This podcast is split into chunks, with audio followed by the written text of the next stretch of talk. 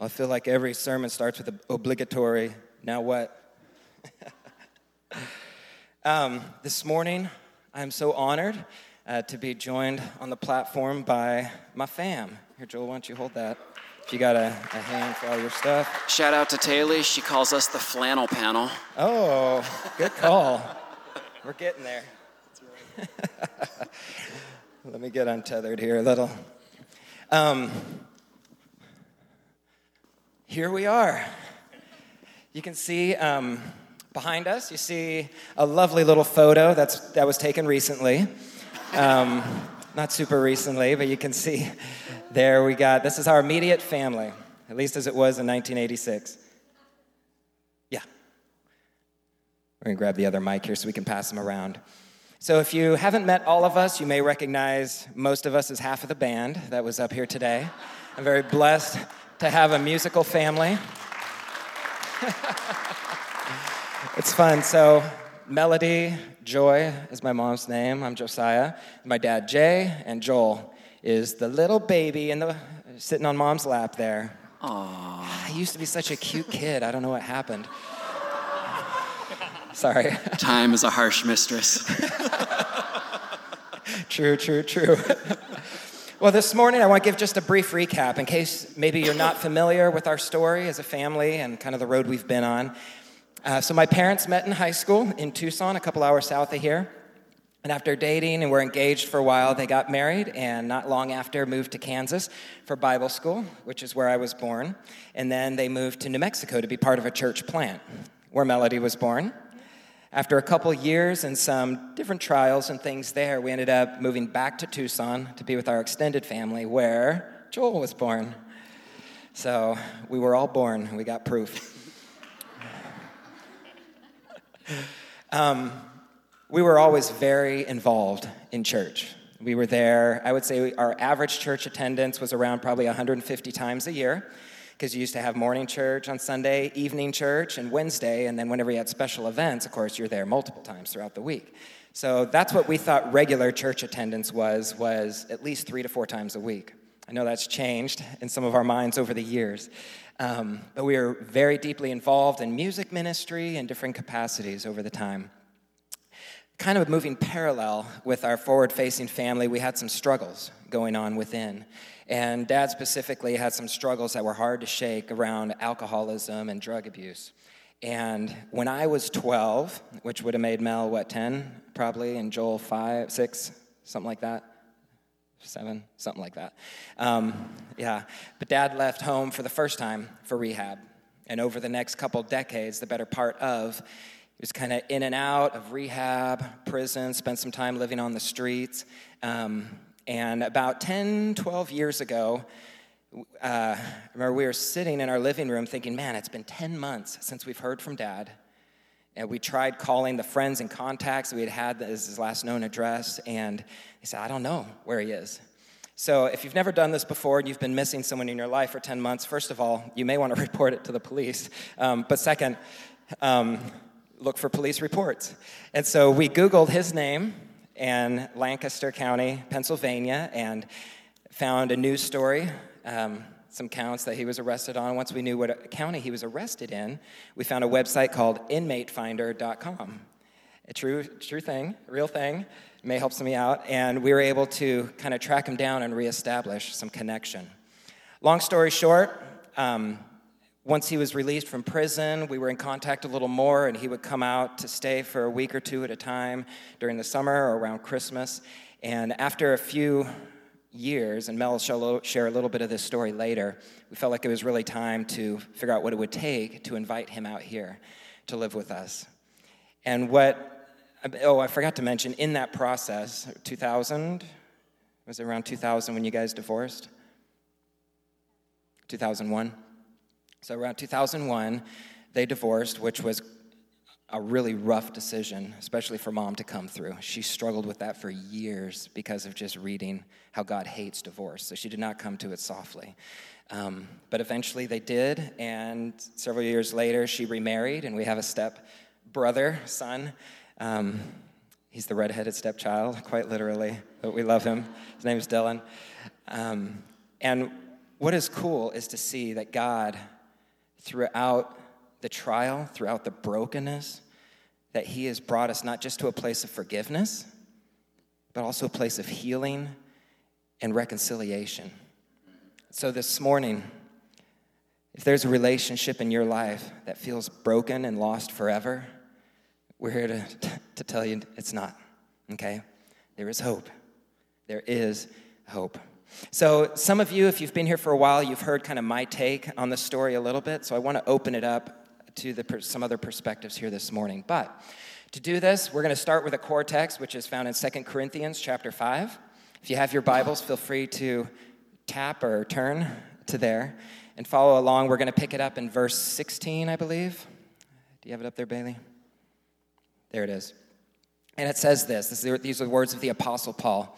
Says, So from now on, we regard no one from a worldly point of view. Though we once regarded Christ in this way, we do so no longer. Therefore, if anyone is in Christ, the new creation has come, the old has gone, the new is here. Amen. Next. All this is from God who, rec- I, I should have this memorized, right? Sorry. I was slacking. I meant to bring my notes up and I forgot. I'll grab them when someone else is talking. All this is from God who reconciled to us himself through Christ and gave us the ministry of reconciliation. That God was reconciling the world to himself in Christ, not counting people's sins against them. And he has committed to us the message of reconciliation. We are therefore Christ's what?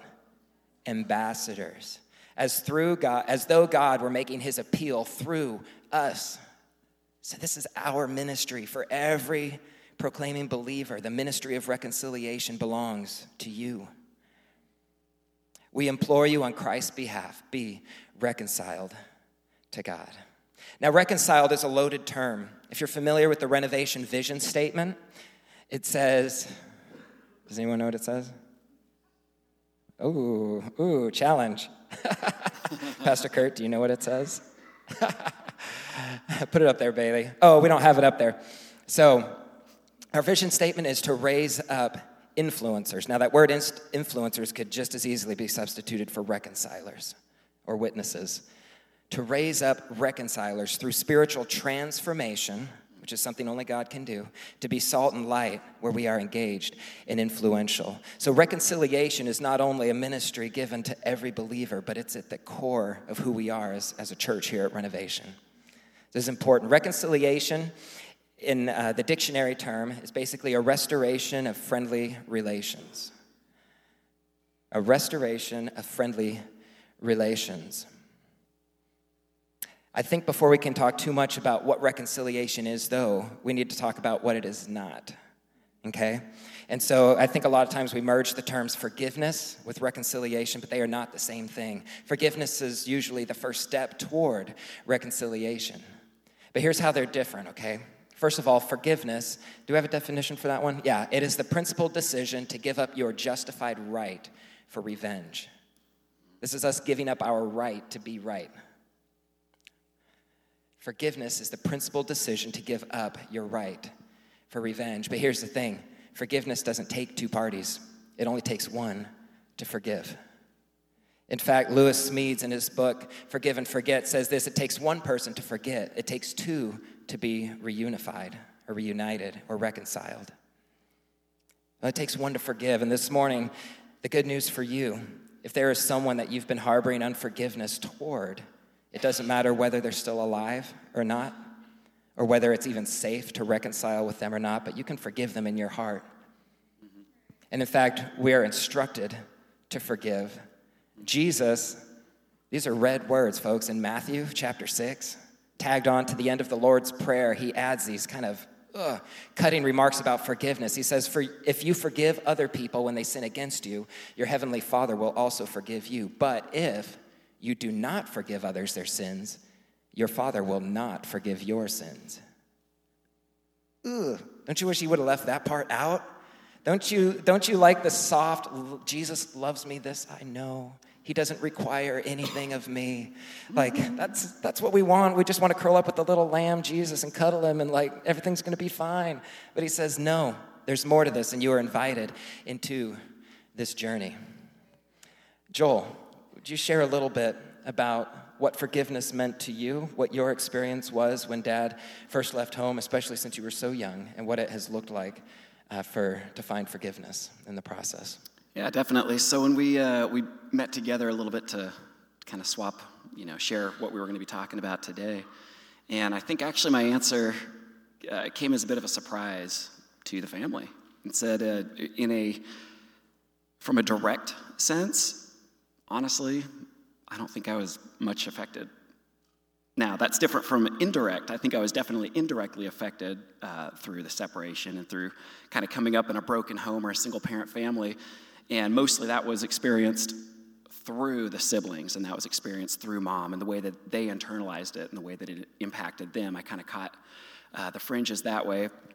Um, and kind of joke a little bit, there's a lot of the unknown influences. So things like, I don't know, maybe some of my hobbies or interests might have been influenced by not having that influence, you know, directly speaking in. And the one that we were laughing about yesterday is auto mechanics. Uh, Josiah got to rebuild an engine or two or more with dad, and so nowadays he actually loves building old trucks and rebuilding them, and it's for him it's enjoyable. For me, when the check engine light comes on, it's like life just ended. Whoa, why me, Lord? So in my best alley impersonation. Uh, sorry. this won't be recorded, right? Um, but why would I say it didn't really impact me much directly? I think there's a lot of factors. One of them was being so young, is I kind of grew up not knowing life could be or should be any different than it did. And then I go to school and in our neighborhood, and it was actually more common. A majority of kids grew up in a single family, a single parent household. So it didn't feel like it was abnormal, which, as I reflect on that now, that actually kind of makes me sad to think that that's the normal in our culture. Um, there was also my own personality type, which is very logical and maybe cerebral, not necessarily emotionally driven or uh, so forth and that. Uh, but there was also positive influences, like growing up in a Christian family, having a great support system through our church, which I know Josiah had mentioned a little bit too. And I think that kind of segues a little bit into the question of forgiveness and how did that look. Is we grew up in, in a church where I think forgiveness was really well taught from an early age. And for me, I always thought of what is forgiveness? Well, it's, it's the opposite of bitterness. And as Pastor Kurt says, you know, bitterness is this idea that you light yourself on fire and you're hoping the other person dies from smoke inhalation. And, you know, somebody will get that later. Uh, you know, so I knew early on that forgiveness was going to be something that was for my own benefit, and, and I wasn't really going to be able to progress effectively in life while I was trying to walk around with that anchor around my leg. Um, so, you know, obviously the forgiveness in a moment, but then years later I started getting into study and research, and I kind of had this epiphany, this revelation that forgiveness is a choice of the will. It comes from our logical, our explicit, our declarative, cognitive uh, part of our brain. It's not primarily coming from the implicit impression, senses, traumatic, you know, elements of the brain. But what happens is when you do get offended, you take offense because somebody does it intentionally or not. Well, it doesn't only impact us in one part of the brain or the other, it impacts our whole being. So, what happens is you get this issue of bitterness that can take seed, and you come to realize that forgiveness is not a one and done scenario, it becomes a process. It is an ongoing conscious decision that we get to make over the course of time. Um, and of course, in the midst of my journeys and my studies, I, like every you know, self-proclaimed uh, intellectual, had to look into a little bit of brain science and neural pathways and all that, of course, obviously. So, uh, what's interesting is that physiologically, what happens is uh, in your brain you form what's called neural pathways, and that's one of the reasons that trying to stop an old habit or start a new habit is so difficult, is because you're actually physiologically trying to rebel against your brain's design and the way that you've programmed it up to this point. So a lot of people live a lifestyle of bitterness because that's what they keep reinforcing, that's what they keep edifying, that's what they keep spending all their time and energy thinking about. So when we want to really come into a place of embracing and understanding and living a life of freedom and forgiveness, it's going to be this ongoing, difficult, but very, very worth it process. It's good. Yeah, he's got that cerebral part going on. But I love what he said, you know, that forgiveness is something that you do for you. Lewis Smedes, the same author there, he said that to forgive is to set a prisoner free and discover the prisoner was you. Hmm. Now, reconciliation. Reconciliation, then, and how it differs, it refers to the restoration of fractured relationships by overcoming grief, pain, and anger. There's a woman named Karen Bronas who works for the forgivenessproject.com, and they're an organization that goes into war ridden countries uh, specifically in Africa, but I think they do other world regions as well, where there has been genocide, where there has been pillaging, rape, murder, a lot of these sort of things that have separated these societies, and they go in with the, with the uh, target, the goal of reconciliation between these parties. And she says that reconciliation is a social process that involves mutual acknowledgement of past suffering and the changing of destructive attitudes and behavior into constructive relationships toward sustainable peace. So, reconciliation requires all the affected parties. And in a biblical sense, reconciliation is greater than even humans, right? Because as we read in Second Corinthians, that the first act of reconciliation was performed by Jesus in that act on the cross, reconciling God and humanity. And now we have been given that same ministry of reconciliation with other people. Um, we're a musical family, you may not have noticed, but so I thought, how could we illustrate the difference between reconciliation and not? Because it's, it, when you look at the verbiage, it's this like this condition without tension. And so, one of the words, especially when you read like in financial terms, reconciling bank, sta- bank statements, is finding harmony. I thought that was interesting. The word harmony is in the dictionary, not unison, harmony. Because the reality is, even in reconciliation, you may not always see eye to eye on everything. But it doesn't mean that you can't still live without that tension, understanding each other. Melody celebrated a birthday yesterday. She has turned 21. Finally. Don't know how she has a 14 year old daughter. We'll talk about that later. But um, you've probably all been to a birthday party where, as the cake is carried in, you hear a horrendous, no key in sight rendition or moaning of cattle as like singing happy birthday together, right? And so, if you would join me today, let's sing your worst happy birthday to Melody. let's do this. Ready? Happy birthday to you. Happy birthday to you. Happy birthday, dear Melody. Happy birthday to you. Give yourself a hand. That was terrible. now, by contrast,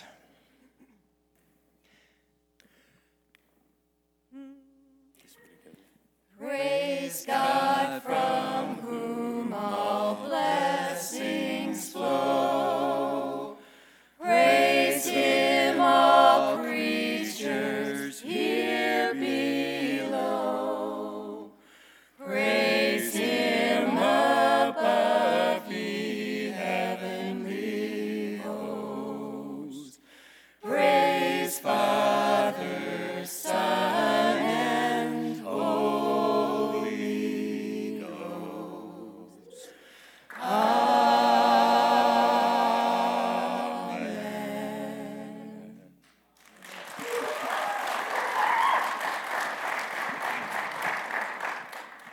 Some of you were blessed with the gift of tone deafness, and you didn't hear a difference between those. for, for those of you who do have music in your blood, that first thing probably made that blood curdle, right? Because there's this dissonance, there's this tension, there's this, make it stop, you know? Whereas the resolution for us was not all singing the same note necessarily, but it was singing in harmony. And there brought a resolution and a beauty in our differences. Melody, what did reconciliation initially look like for you? And then what has that continued to look like to live reconciled? Well, as my family and my kids can attest to, what it is not is not pretty. It is not perfect. Um, there can be a lot of blood, sweat, and tears in the process of it, but it is a want to. And um, reconciliation is something that I always wanted with my dad. Um, but it would happen eventually, someday, many years down the road. Um, maybe after certain events or circumstances happen. So, um, Glenn and I would fly my dad out occasionally to come visit and see his grandkids so that they had some kind of relationship and some kind of memory with him. And there was a span of about three years. And we went to the airport, and he's walking down the terminal and didn't know he was literally terminal. um, but it turns out he was. He had a lot of health problems, and it was very evident to me. The Holy Spirit, kind of Jesus, Ephesians um, 9 35 and 36 says Jesus went and he saw. What did I say? Ephesians? My bad. Matthew 9 35 and 36. um, that Jesus went to the villages, he saw and he had compassion, and that's kind of what exactly happened is I saw him and things weren't perfect and I didn't feel ready, but it was time. The time was now. Um, and so that's kind of what it looked like initially, and that kind of propelled us to have a family meeting like, what is it going to look like bringing him out here?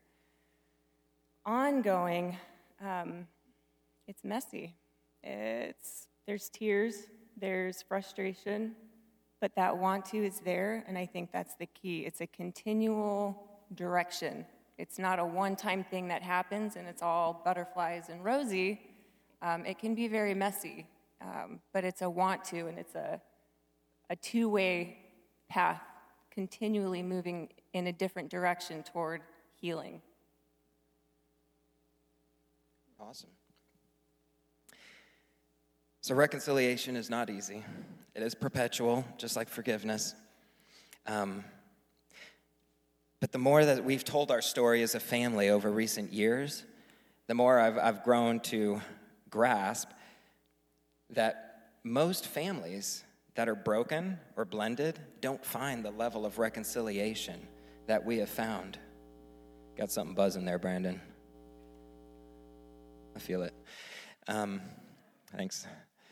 They don't find this level of reconciliation. And so I wonder, even though this ministry has been given by Jesus to every Christian, why does it still seem so rare? And I think there are things that get in the way so often. And this is not a conclusive list, but I believe there are, are several roadblocks to reconciliation. First one is, I think, is unforgiveness. Forgiveness is the first step toward reconciliation. And I think there's so many because of the level of hurt that you've had or pain that you've experienced from someone. Sometimes it can be so hard to give up your right to be right. Sometimes I think pride gets in the way. And to me, pride is a manifestation of insecurity because it's our desire to want to try to control something or someone. And if we think we can lord unforgiveness over someone's head, again, as we read before, forgiveness, to forgive someone is to set the prisoner free and to realize that the prisoner was you. I think another thing that separates us or a roadblock to reconciliation is sin. Sin separates us from God and from each other. I love how Dr. Dan says sin makes you stupid. it does. It prevents us from, a, from being able to look at a situation rationally because we're so neck deep in sin. A third one, I think, that really affects, a third roadblock is identity issues. Sometimes we forget who we are and we start buying into who the world says that we are. But there's some truth, church. This morning, if, if Christ lives in your heart and you are in Christ, the Bible has some huge declarations about who you are in Christ. For example, you are completely forgiven, sanctified, made forever perfect before God, and hence completely reconciled to God. There are more scriptures. Don't bother writing these down. Um, but I would encourage you, if you like, there's handouts in the back that have all these references. And the next time you feel worn out, the next time you feel insignificant, the next time you're struggling with forgiving someone, read these declarations, okay? Doesn't take long to be encouraged. Um, uh, I'm not going to read this. I'm just, the scriptures are there, okay? Look them up later. A few more examples. All that is part of your old self, all that is sinful and contrary to God, has been crucified. You are made new and given Christ eternal, resurrected life. You are indwelt with the Spirit of Jesus, the Spirit of God Almighty. You are redeemed and set free from the curse of the law. And these declarations go on and on and on. But sometimes, as the old song says, we forget to remember. So, Dad, now to hear from you. And first, I just want to take a moment and just thank and honor you for sitting up here this morning. I know it takes a lot of.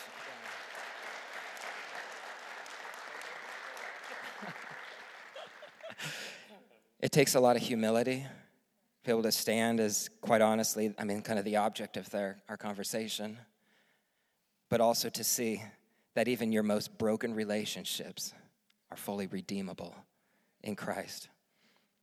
So, Dad, how did sin and identity inhibit reconciliation on your part? And what was the key for you in overcoming them? well, um, sin wasn't my addiction. yeah, I might need that. Sin wasn't my addi- or uh, addiction wasn't my sin. It was selfishness. Selfishness was my sin because I was only looking out for myself. And um, of course, the sin, or once I got into it, the addiction of drinking and drugging, um, it enslaved me and it had a grab on me that I couldn't shake, but it loaded me down with shame and guilt because I knew right from wrong. I was raised in a Christian home, and you know, a lot of our story we can't tell right now, but. Uh, God's used us along the way, and then I had a tough spot where I reverted back to uh, drugs and alcohol to kind of, I guess, um, what's the word I'm looking for? Numb the pain? Um, well, yeah, yeah, to numb the pain. Um, I was in, in prison uh, one of the times. I was in prison. I got divorce papers from Joy, and um, and then later she had remarried, and um, I didn't really know. You know, I felt like I didn't know if I could restore a relationship with my children, and um, you know, and with her also. But that was a little kind of weird at first, um, and I guess it was for Joy too. We didn't really know how to act um, with each other because she had moved on and and um, and I was moving on too, but in a different direction. um, anyhow, uh, on the second part of that, you had asked. Uh, what do you think the key was over in overcoming your the hurdles? Yeah, to, to, oh, the key to overcoming um, was really finding my identity in Christ Jesus and, and dying to myself. I had to die to myself. And um, second, I gotta look at my notes. yeah, don't look at your Kleenex. Yeah, I know.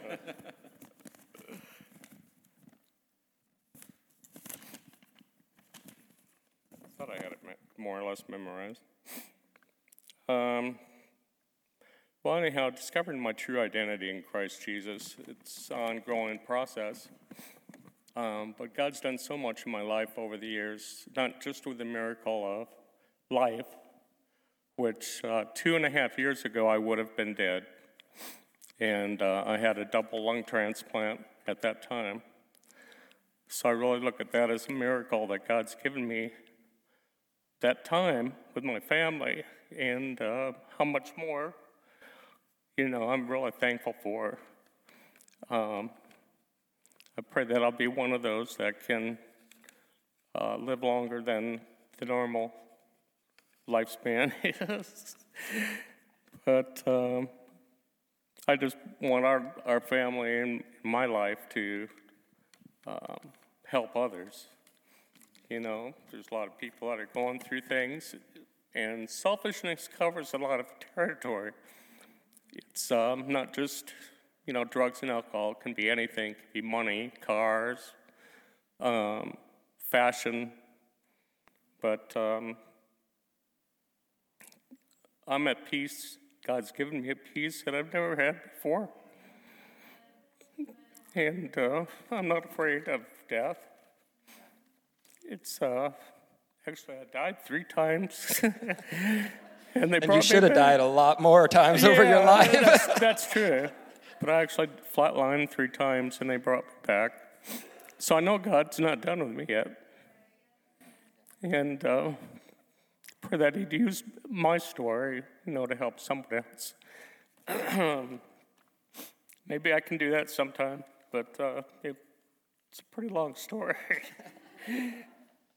uh, see if there's anything. Well, anyhow, all, all of that, by giving myself up to God totally and um, really wanting to live, live for Him, let Him reign my life. And uh, that allowed me to go cold turkey.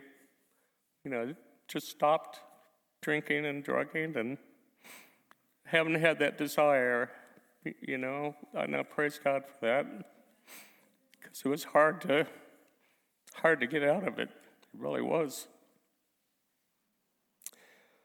Um, no, that's pretty much just.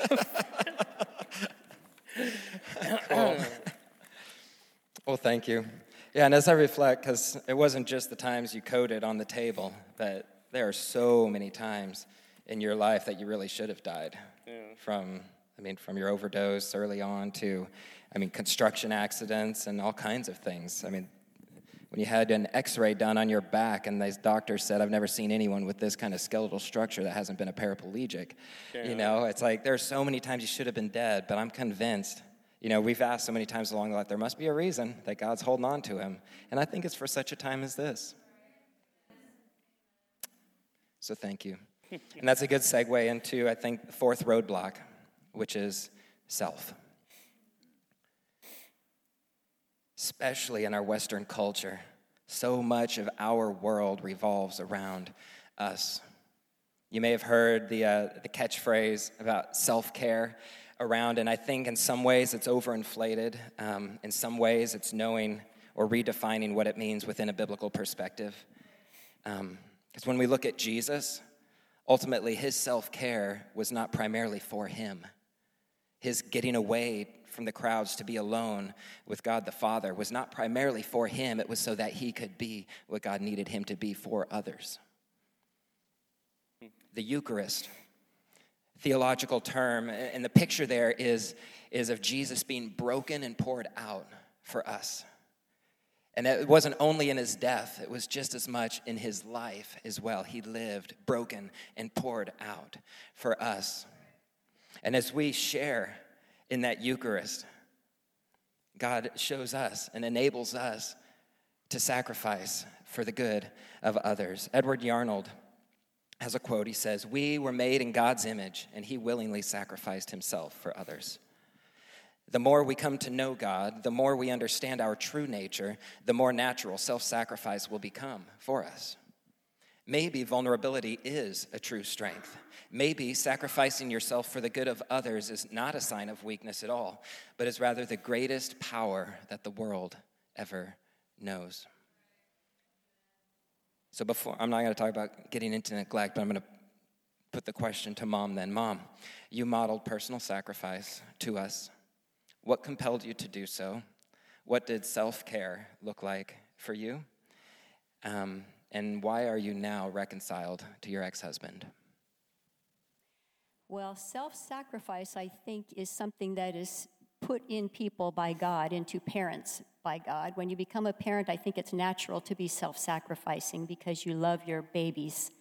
But there is a difference between the world's idea of self sacrifice and the believer's idea of self sacrifice, and that is We always we come to the end of ourselves. But as the song says, when we come to the end of our hoarded resources, our Father's full giving has only begun. There came a point in my life when I was 18 on a New Year's Eve that I made a very conscious decision and a conscious choice to surrender everything to God and to uh, commit my life to Him, to live out my life doing His will, whatever that was and whatever it entailed. Of course, I could not possibly know all the, the sorrow and the struggle that would come, but the commitment was there and it was real and it was true and it has carried me and it has informed my decisions from that day until this day.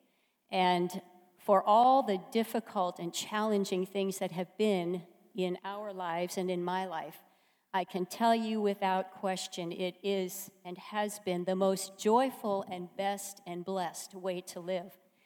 Um, there have been several things that I have done along the way in a practical sense that have helped me in my healing process. Our divorce was uh, deeply wounding and hurtful because I knew God's plan for marriage. But He, um, I, there came a point after a number of years of waiting and hoping that I decided to do a study on divorce and to just listen for God's voice and do whatever I felt He told me to do. So I went into a period of a partial fasting and prayer for four months and really seeking God. And as I read the scriptures on divorce, and especially in Malachi, I began to realize that God does not say He hates divorce because He doesn't want us to be happy. God hates divorce because it breaks relationships, and that's what He is all about and it wounds him to see us wounded and hurting. Eventually, I did come to the place where uh, I felt that I needed to pursue divorce because of the safety of my kids and um, my own safety. And so I did pursue it. But um, the, the things that I worked through on a practical sense that helped me were four, four things that come to my mind. First was scripture. I had a lot of anxiety, acute chronic anxiety for quite a long time. And so I ended up, I opened my Bible. I had an amplified Bible that a precious friend had given me, and I opened it up to 1 John chapter 3 and 4.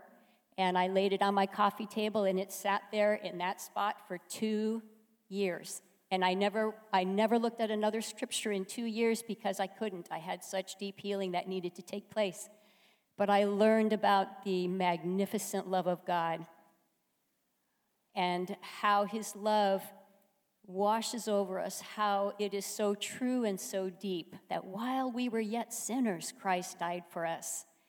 And we know His love um, because of Christ and what He did. And, uh, and so I just I just bathed myself in that. Every time I felt the anxiety overwhelming me, I went back to my coffee table, picked up my Bible. It happened several times every single day, and, and just bathed myself in the rendering that the, the Amplified Bible gave. The second thing I did was I started exercising on a regular basis. I went out and ran.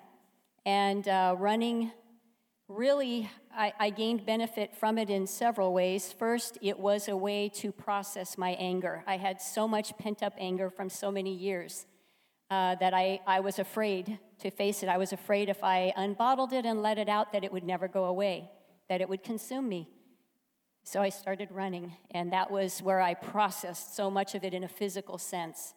The second thing I learned from that was it became a place of prayer for me to be out running. And to this day, when I'm out running, that's when I do my best praying. I can't wait. I, first thing I do in the morning, I roll out of bed, put on my running clothes, and head out the door. And, uh, and sometimes I'm out for a little while and sometimes out for a long while, but I pray while I'm out there and I, and I really sense God's presence when I'm there. Um, and then finally, it, it helped me regain my health. I had taken a hit to my health in many physical ways through the stress and strain of the years, and running helped me regain that gain, regain a measure of health. Um, and I feel like I really enjoy good health today. So, so scripture, running. The third thing was I sought professional counseling. I needed it, and I knew it. And I sought out a godly counselor, and uh, this man helped me in immeasurable ways to process all the things that had happened. There is one funny thing that always stands out to me when I went in one day crying my eyes out and I said, I thought the truth was going to set me free. And he said, It will, but it will make you miserable first. and he was right because you had to face the truth in order to gain the truth. And so it did eventually set me free, and, uh, and I enjoy that freedom now. Uh, so there was that. And then finally, I sought out, I had a few close friends that really stood with me and walked with me through this whole process. And I appreciated these friendships. And um, it was just two or three, but they hung in there with me and helped me. And, uh, and eventually, I did move from being a victim to being the victor. And I praise God for that. And He's used our story in many ways. I am grateful and uh, thankful for all He has done. Hallelujah. Thanks, Mom. Get it. Um, well, thank you. Thank you guys for sharing. Thank you for listening. And like we've said over and over and over, reconciliation is not easy, but it is so important and fruitful. So, my encouragement to you if, if, if you have a relationship that feels unreconciled in your life, if it is, uh, you can start maybe today with forgiveness, learning how to forgive them to set yourself free. If it's safe, to pursue reconciliation with that person, and if they are still alive, um, maybe something that you've heard in our process here um, will be helpful and beneficial to you this morning. But the enemy's saying, okay, it's great what God did for your family, Josiah, but you don't know my situation. God does. God knows. And he is able to do immeasurably more than we could ever ask or think or imagine. Today, um, that simple scripture from Ephesians 3 20 and 21. If you would stand with me, let's just declare this together um, as we leave. Ready? Now, to him who is able to do immeasurably more than all we could ask or imagine according to his power that is at work within us. To him be the glory in the church and in Christ Jesus throughout all generations, forever and ever. Amen. Amen. Amen. Amen. We're done. Do you want to add anything or are we good? All right. You are dismissed. Have an uncommon week.